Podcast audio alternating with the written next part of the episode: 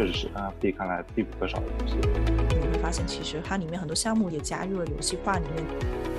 欢迎大家收听 D Light 光，本节目由零叉四九九主理，每期深度访谈全球舆论中心影响者，第一时间为您解读热点事件。今天我们有幸邀请到 Element Market 的 Director Popio 老师来和我们聊聊关于 Builders 们正在等待 NFT 市场的下一次繁荣。那么今天我们的主持人是来自零叉四九九的核心成员 Jackie，接下来的时间我们就交给 Jackie。好的，感谢我们零叉四九九小伙伴给我们开场，也感谢零叉四九九给我这个机会，让我能够对话到来自 Element 总监 Popio 老师。今天我们播客的主题是 NFT 市场的下一次繁荣，接下来也是会围绕着 NFT 这个大话题来进行展开讨论嘛。我是来自零叉四九社区的 Jackie，自己也参与过不少 NFT 的项目，玩过不少 NFT。对，今天呢是想和 p o p 老师请教一下有关 NFT 的那些事情。对，然后也是非常荣幸能够邀请到 p o p 老师来参加本期节目。那么我们请 p o p 老师简单介绍一下自己吧。好的，好的，感谢两位的邀请。跟你们也就是好朋友来来了这么多次，我是 Popio，我是艺术家，我很喜欢做动画，同时呢，我也很喜欢。AR 跟 VD，所以呢，我自己本来也是一个 MFT 的创作者。同时呢，我之前呢，其实在 OpenSea 里面是做 Community Manager，现在是在 Element 里面是做狂球的创作者社区总监。然后呢，我今天就很高兴的可以在这里跟大家分享一下建设者在等待 MFT 市场的下一次繁荣的一些内容。对我们接下来就可以展开讨论了。好的，好的，谢谢 Poppy 老师的介绍。那么就让我们从第一个问题开始。你认为用户参与和持有 NFT 的动机有哪些？我个人觉得，就是首先是喜欢欣赏这个 MFT 或者是背后的艺术家的成分会比较多。因为现在其实大家的审美啊也是比较高的。那同时呢，也会是有一些。可能藏家他会喜欢就是 MT 背后的这个社区的一个文化。那第三个可能就是投机了，就是大家可能会比较喜欢 formal 的这个情绪，或者是投资一些大家都觉得比较喜欢的蓝筹。还有第四个可能就是随便买买买，因为现在也有很多 fee m i n 的项目，就是等于说你付一个 gas fee 就可以买的情况下，有可能买中了，那何乐而不为呢？很多时候就是说，就是根据心情也会买一下的，还挺好玩的。对对，那之前其实也看到过不少 free mint 的项目，以及我们都要去在那边抢白单才能够进行一次 free mint。然后我们也是能够看到这些社区背后的一些群众是非常热情参与这些 free mint 的项目。但是有一些情况除外吧。我之前自己也经历过一个项目，就是我参与了那一次 free mint，但是那个项目到后来跑路了。那项目到后来，对。有很多项目，它可能比较重视就是第一波，他不会去再重视二次的这个销售。那所以可能就是他得到第一波的时候，他就先跑掉了。所以大家在 free mint 的时候一定要小心，用分开钱包去买也是比较安全了。对对，有些还会盗用你钱包内的其他东西。对。那我们进行第二个问题啊，据你观察，最近半年受欢迎的 NFT 是哪些类型的？以及他们背后成功的原因是什么？受欢迎的 MFT 是哪一个类型？那首先，我觉得 MFT 它本身有一个比较好的机制的一个设定的一些 MFT，就等于说它可以有多种玩法啊，或者是它有种套娃的呃循序渐进的那种感觉的。然后呢，第二个可能它本身这个 MT 本身它是很有一个艺术价值，或者是跟某一个特别好的艺术家合作的。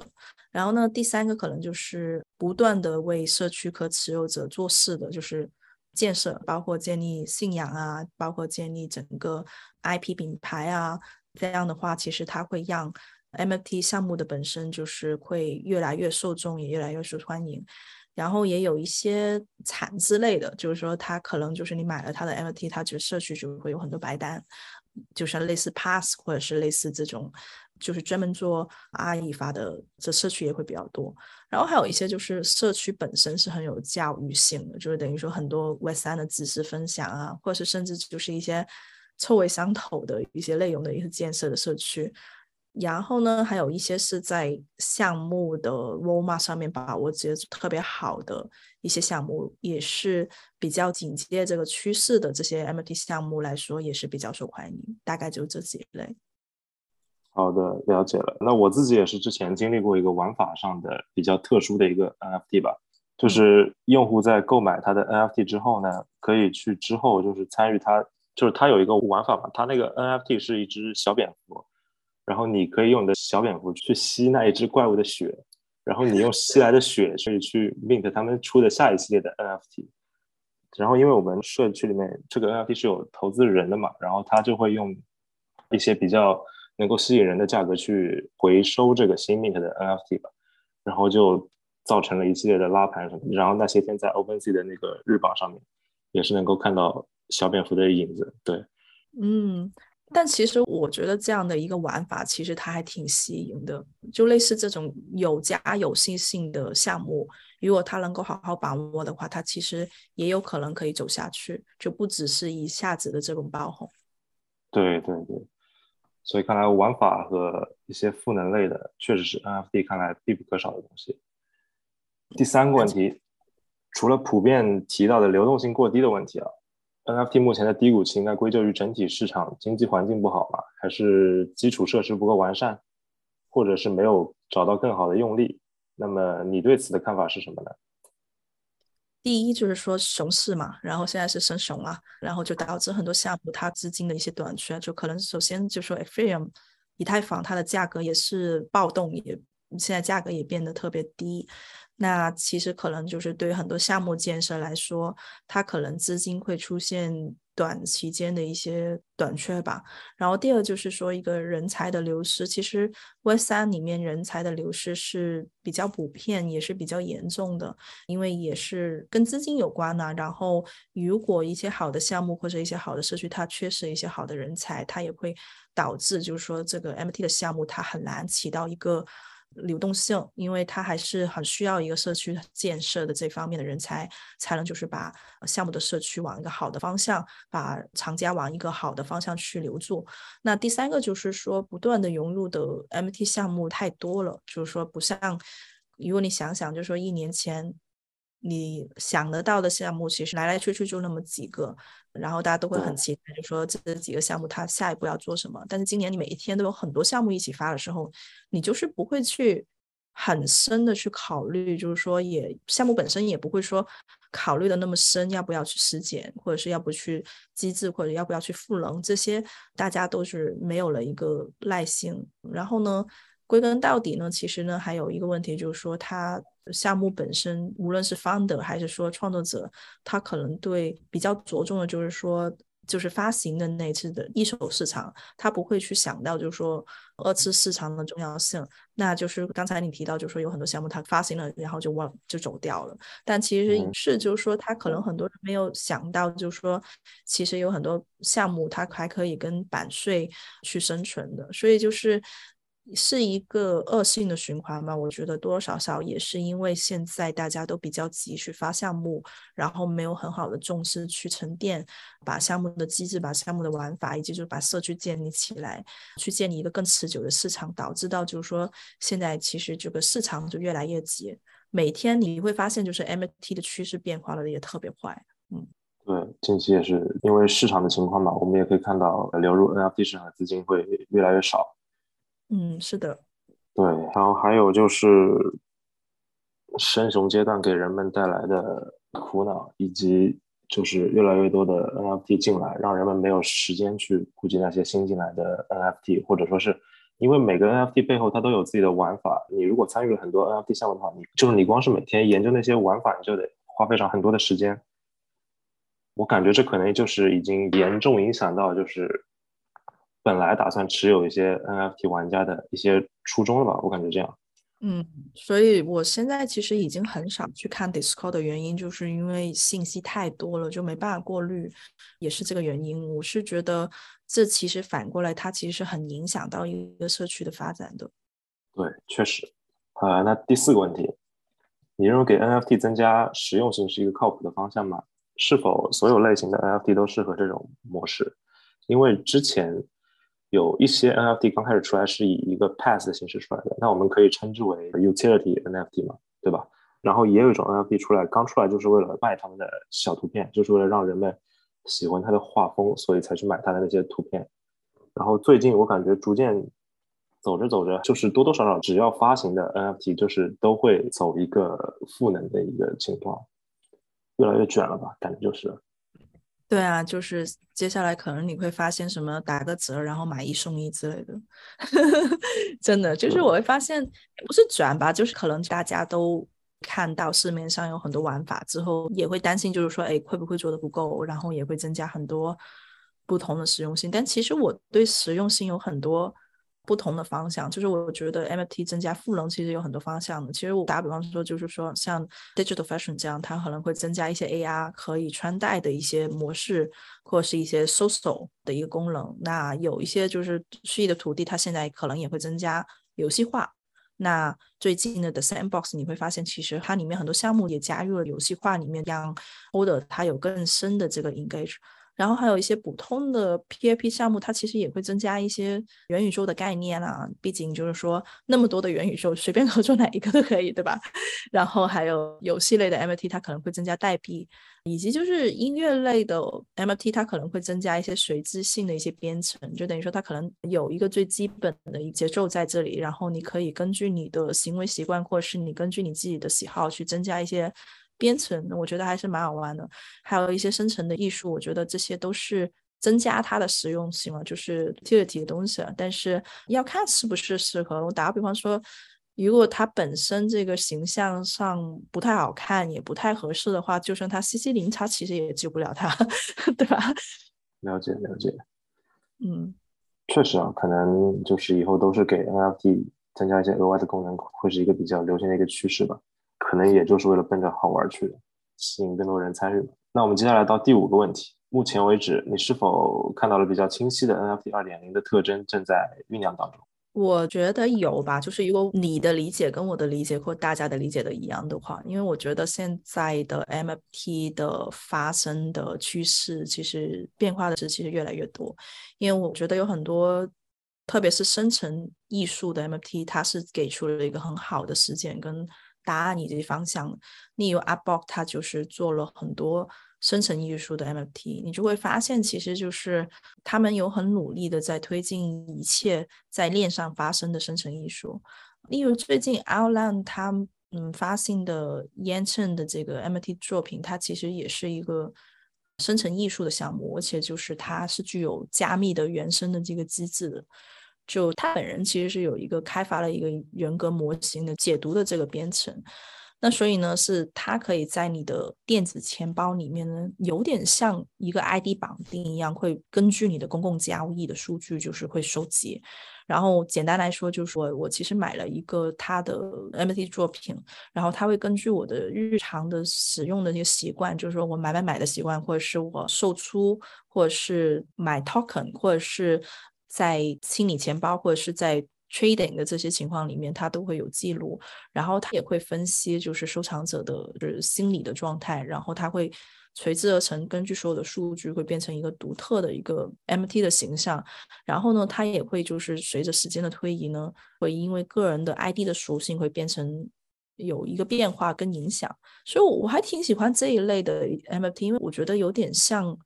灵魂绑定的这种感觉，而且我觉得以后的 MFT 它肯定是跟每个人就是个人为中心更加相关的，所以我觉得类似这样的一些 MFT，它是更好的去表达了我对 MFT 二点零的一些想法吧，应该是这样说。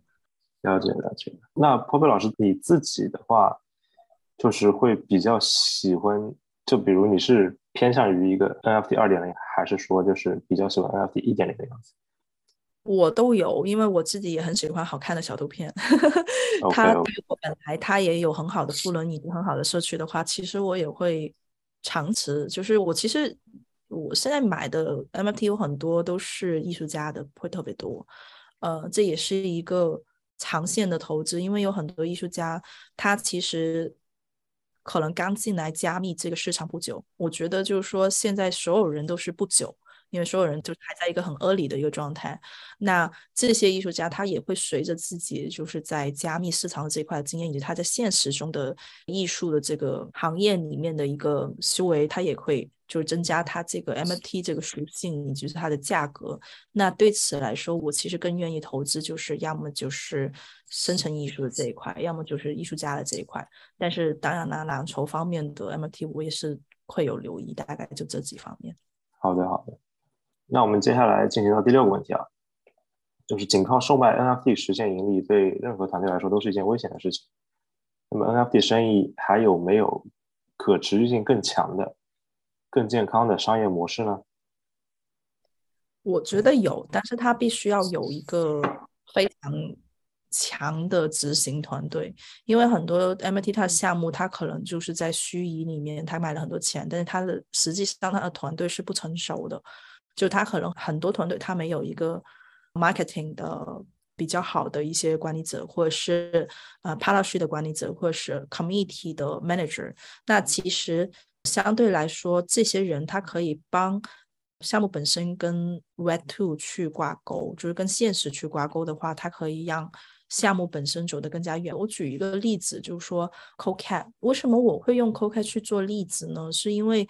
我上次在 MTMYC 里面，CoCat 是。在所有的 MT 项目体验里面，就是所有的活动里面，是体验感是最好的。它现在的这个模式有点像迪士尼的那种互动的那种城镇的那种体验感，就是你进入了一个圆圆全全就是 CoCat 的一个乐园的一个世界，然后你会在里面你可以游戏，然后你也可以互动，然后它设计的一些游戏的关卡也特别符合就是亲子，那所以就是一下子。从它的 MFT 以及包括它的衍生品的产品等等，我都一下子就会很喜欢。其实我本来只是 CoPad 的 Holder，那现在的话，我会更想就是说，那我要不要也去买一个 CoCad？这样的话，它其实很能体现到一个项目它的野心，就是包括它这个项目 IP 本身它的潜力有多大。那对此来说，我会觉得是一个比较健康的一个商业模式。然后也有很多啦，就是说，首先我是觉得，就是说，Web Two 跟 Web 三它本身是需要平衡的，因为首先你要清楚，就是说，现实里面人最基本的需求是在哪里，那你才可以了解你的藏家嘛。那你的市场其实抓住的点是在哪里，你才可以把你的 MT 推销出去。其实就是有点像，呃，每一个 MT 你就是你可以完全就是当做一场就是市场的一个营销。无论是对创作者还是说对项目方来说，我觉得双赢还是很重要的，因为一定要和你的观众、你的藏家去建立真实的一个桥梁，有一个实体的互动跟交流，呃，以及就是需要一个长时间的推进，那你才是能建立一些可以持续性更强的健康的一个商业模式。嗯，不过我真的是觉得，可能现在大部分的市场，大家都可能。有点像前面提到的，就是有点急，特别就是说最近版税的问题，大家也会留意到，就是说最近很多 market 它可能就是一刀切，把版税这一块去掉。那 OpenSea 它也表了态，就是说它也会继续去维护创作者版税这一块，我觉得还是很有必要的，因为如果去掉版税，那版税本来就是创作者的最基本的一个基石，就是那如果是这样的情况下。去掉版税，它其实是整个市场的一个耗能，而且也不见得就是说突然之间把一些 IP 把它变得 CC 零，它就能拯救整个项目或者是社区本身。我觉得它还是需要有引导性，所以我是反过来是觉得有好的团队去建立项目本身是很重要的一件事情。OK OK，了解。哎，对，因为您是 OpenSea 的前 Community Manager 嘛，所以这边问一个题外话的问题。您刚刚也提到了版税的问题，对吧？然后最近不是有一个 NFT market 比较火嘛，叫做 Blur 点 IO，不知道你有没有听说过？B L U R 那个？哦哦哦，对，就开箱子。对对对，开箱子那个，对，它是还在发空投的。然后它箱子。对，它是把手续费给去掉了，还有版税好像是也是去掉了，是吗？它好像是从十月份开始，就是说让买家他自己去选择版税，就是说给项目本身有版税有多少。但其实因为我没有怎么样去用过他们的工具，而且最近的新的平台会比较多，我就会把这个平台其实当做把它直接就是当做有点像 X two X Y 的这个模式，就但但你说就是中间的这个区别，我其实我觉得到了最后，它其实这种机制的设定到最后，它就是为了增加流动性，但并不能是说是是一个长久的，以及就是说可持续的一个发展模式吧。就我个人认为，因为毕竟我是。创作者嘛，所以我其实自己本身会对这一类的市场是非常反感啊。打比方说，我自己是有自己的项目，是叫做 Magic Forest 都行嘛。那他自己是一个项目，那我完完全全就是这个项目是靠版税去生存的情况下，我会发现就是说，类似这样的平台，它其实是非常损耗了项目。本身的一个发展的可能性的，就等于说，如果我的厂家都在这些没有版税的地方去购买的话，那我得不到版税，那我是不是进入了一个死循环？我可能就没办法。继续去开发这个市场了，或者是继续去做其他的事情了，继继续项目方做事了，对吧？那对，如果是这样的情况下，我觉得就是进入了一个死循环。我的项目它可能自己就建 market space 了，它就不一定就是愿意在市场上面去再销售。那在智能合同里面也可能就是写死哪一个 market space 就不进去了。所以我觉得这种模式它很快。会被打破吧？随着 OpenSea 它现在这种强制性的这版税的这个扣的这个加入之后，我觉得接下来市场上面会有改善，因为毕竟现在是呃 OpenSea 还是依然是市场上面最大的一个份额。对对，所以您在下一轮牛市中依然非常看好 OpenSea，对吗？呃，我是看好 MT 的这个事情，应该怎么说吧？因为我觉得。我个人并没有说看好哪一个市场，我现在目前来说，因为我是觉得 M R T 应该更去中心化。我个人认为，就是说它不应该是受控于哪一个平台去影响到项目方本身。因为，嗯，我打比方说，最近 OpenSea 它加了这个扣的问题，有很多项目它其实是来不及去调整的。那造成它可能在发售的时候就贵了，就等于说一下子就没办法吸引过来这种没有版税的情况，然后就是也是强制性被剥夺了这个版税的情况下，对于项目本身它期待的这个流动性，它其实就是少了很多。因为你一个项目你肯定发的时候，你是希望好几个地方同步发，对吧？那有一些项目，他也可能不一定很介意，就是版税的这个问题。他可能在本来的价格上面，他已经有这个调高了一点点的情况下，他可能就不是那么在乎这个版税。但是对于 OpenSea 突然间要加到这个扣强制性的这个方式，这个方式的话，它其实会限制了很多项目的流动性，所以也是有利有弊的一个方式吧。了解，了解。啊，对，那么我们接下来进行到我们的下一个问题。如果我们对 NFT 保持长期乐观和看好的话，你认为整个 NFT 产业链上哪个环节潜在的商业潜力最具有价值，然后又非常值得坚定投入呢？我觉得个性化的项目会更值得去投入，因为我我觉得要不就是说你会非常喜欢。这个项目的艺术家本人，或者是你这个项目本身的这个机制，这是非常重要的。然后我也觉得，就说，有有些项目，它在项目的 IP 本身，它可以给予到厂家更多共创以及就是商业的价值的话，它就可以有一个比较好的社区的一个氛围跟生态。我打比方说，例如宝 A 这样，就是它现在大概有一百四十多个自然生长的一个生态 IP。就等于说，他厂家他用 Boy，他做了很多的不同的 deliver 衍生品。那这样的情况下，大家都会对这个社区有很深的认同感，也就是有信仰嘛。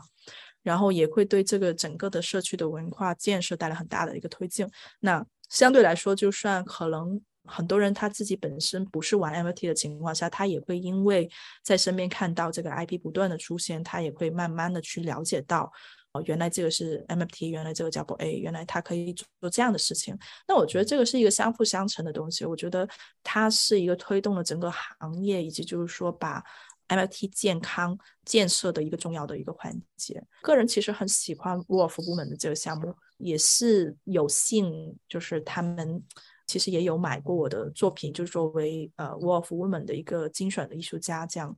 因为我觉得最好的一点就是说，他他们其实是会把他们的收入版税的一部分去每个月也会购买一些女性的艺术家的作品，那种感觉其实被支持以及被被看到的感觉其实非常好，就是他会。回馈到社区的一部分，我会觉得就是说有一个社区的荣誉感，然后呢，他也会用一部分的版税社会做出一个贡献，那我就会觉得这个社区就是我理想中跟我想法很接近的社社区，所以我也会支持，个人会比较喜欢，就是说。比较坚定的投入的这项目，就是说大概都是这样的一些方向。就是说，首先他肯定是有个性的，或者是他真的就是会为社会，或者是为跟我的想法、跟我的价值观比较接近的，我就会去很坚定的去投入。那么从艺术家的角度去讲啊，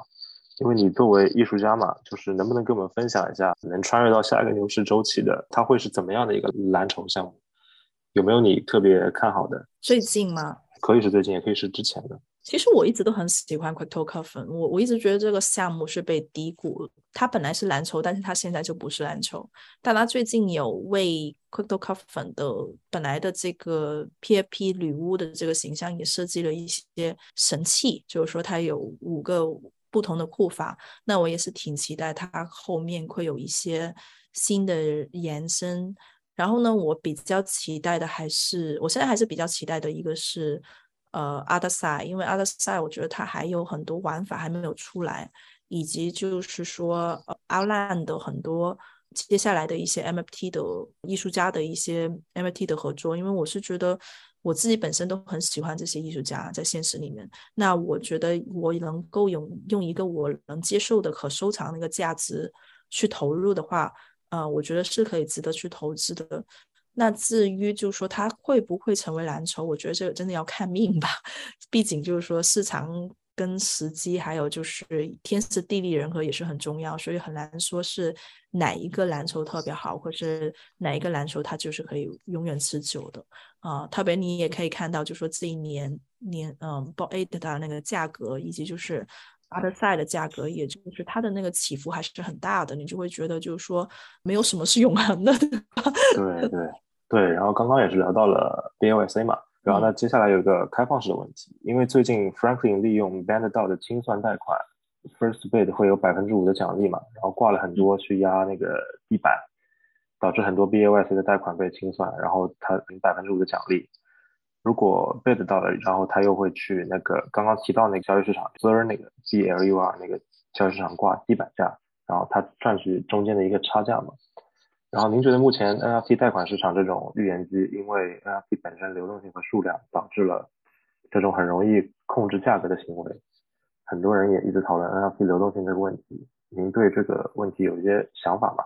首先，我觉得 Fanny 他是一个非常聪明的人。其实我我跟他是互相关注的。如果你稍微了解他。这个人他之前是在拉萨工作，然后呢，他有很多很好玩的故事。你你可以翻一下他的一些记录，就是说你你会发现这个人他除了是前八大的 Boy Holder 之外，他其实本身是一个非常有故事的人。然后他是对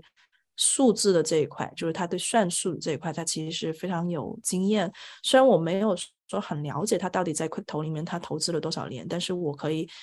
能够想象得到，就是他非常喜欢研究在一些机制上面去，啊，怎么去研究这些预言机啊，以及就是说这种机制里面怎么去计算一些最有利的结果。所以，我我觉得很有意思的就是说他。他做了，他承认，然后他也去分享。我本身是对他用 Bandao 的这个清算贷款的这个机制去获利，我我觉得他自己本来也会承受一定的风险，因为万一就是说他挂了很多去压地板，万万一被人。被更大的庄去扫了的情况下，那怎么办？那当然，他也还是蛮清楚的，就是现在是升熊，以及说是最近的这段时间，那我我也会留意到，就是 b o A 的价格一下子就是压得很低，然后一下子又上去了。那大家都会发现，就是说它造成了一个就是情绪的一个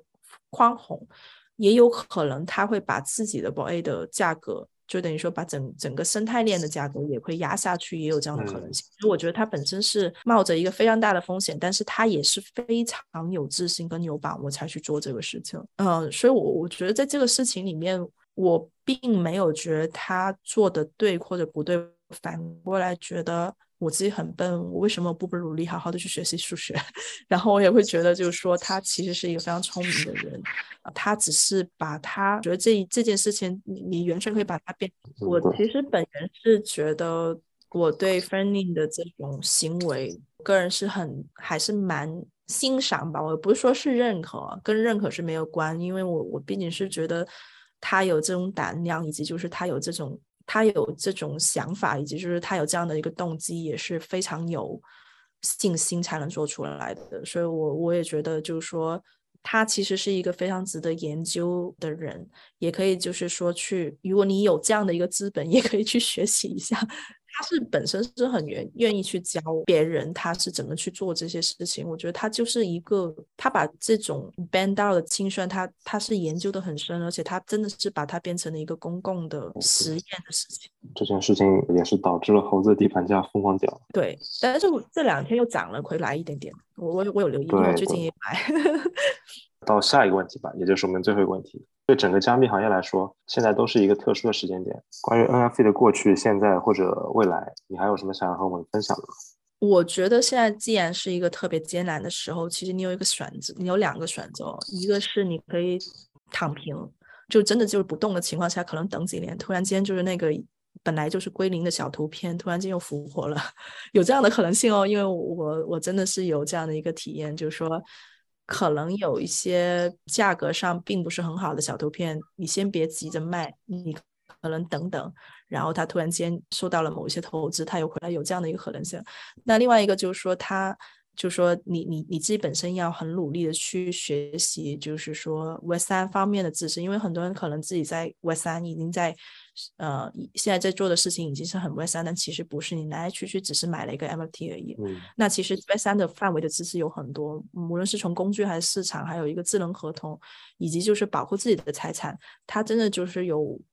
同层面的知识是需要学习的。那我觉得就是丰富自己的 we 三的知识很重要。那第三个就是说，如果是作为创作者，他。本身的话是需要了解到自己更加多的经济权益，就是创作者自己的经济权益，就包括这个版税啊，以及就是说要了解到二级市场的话应该要怎么去操作。所以呢，不同的 Launchpad 以及是不同的市场也要多去接触。第四个就是说要多结合这个现实以及就是 Web 三之间的一个平衡吧。毕竟你可能在做的很多事情很棒，但是你也会发现，就是说特别就是最近这两个月，那万一 Crypto 不再存在了，MT 不再存在的时候，你没有一个现实的经验，那你还能做什么？但相反，因为你有一些现实的经验，你可以用你现实的经验的判断。去判断你的购买，跟判断你对一些投资的价值等等，我我觉得，嗯，还是要结多结合，就是说你自己的现实，以及就是一个 Web 三的一个经验，大概就这几点。对对，就像一个基督教徒，当他们不知道如何做选择的时候，他可以读一读圣经。什么是上帝吗？对。其实不知道怎么选的时候，通常我都我就不选了。我现在大概就是这样。然后因因为其实有时候你很急的去做选择的时候，反过来可能你没有选到你最好的东西。我我现在是这样觉得。但是当然就是说，你有些东西你是急着买的时候，急或者你要去选择的时候，你就没办法。所以你要也要看自己的经济能力了。因为我现在身边也有一些朋友，他可能。投资了非常大的资金在 crypto 上面，我不是说 MFT，我我也包括就是 crypto。那其实它如果是资金大到足以影响自己的健康生活的话，我觉得这个大可以不必要，因为我毕竟觉得还是要以一个长期健康的一个模式生生存共存才是最重要的。了解了解。行，那今天的录制应该差不多就到这儿了。好的呀。对。杜老师还有什么要分享的吗？或者说还有什么要添加的吗？其实也没有了。不过我想补一下，就是说我们 Element Market 其实自从呃我们 Element Market 二点零开始了之后，就是从呃八月份开始之后，我们其实也增加了很多不同的系列，就例如 CC 零系列、啊创作者系列、认证系列等等。那我在 Element 现在也是负责，就是其实建立了多就是创作者生态的这一块，所以有这个认证的创作者系列，会发现就是说很少见二级市场会那么重视创作者，那 Element 也是其中的一个，而且 Element 它还是很支持创作者版税的。那也希望就是说，大家如果有机会的话，也可以就是了解一下 Element 这个市场，因为我也在 Element 市场上呃学习了很多。作为一个创作者，其实要怎么去了解二级市场，要怎么去推自己的流动性，我觉得这一点还是挺有趣的。嗯，其实 Element 整体给我的使用感觉就是非常的方便，因为它可以买到其他平台的 NFT 嘛。是的，而且也一键扫地盘的那种扫地盘，就是可以买买买，然后也有 gas fee 也比较省啊等等。我觉得我自己个人体验还不错，因为我刚好是做完项目，我正在做自己的项目的时候是还没有进去 Element，那我就自己个人体验是觉得工具体验上面还不错，那也可以建议大家试一下体验。了解了，感谢 Coffee 老师，辛苦辛苦，Coffee 老师。